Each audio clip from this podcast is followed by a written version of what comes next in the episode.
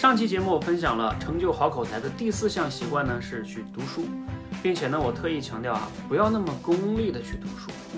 那这期节目呢，第五项习惯呢叫数思用朗读，那可以去写啊，也可以去读出来。那这个里边呢，就要强调去功利一些了。那这里边会不会矛盾呢？其实不矛盾啊。你在读书的过程中，你可以不一定非得想着每一次读书都要有多少的用处。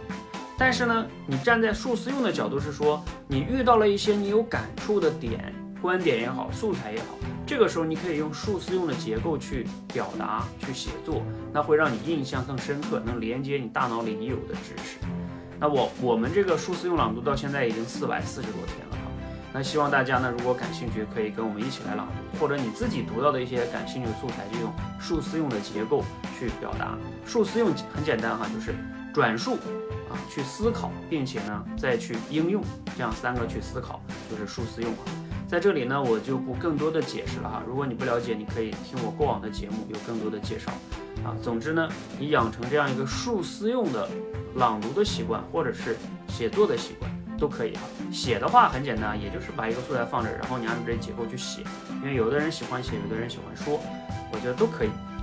那总之呢，这样的学习习惯，它能让我们的学习印象更深刻，啊，跟前面我们说读书习惯呢，它可以是一种相辅相成的关系。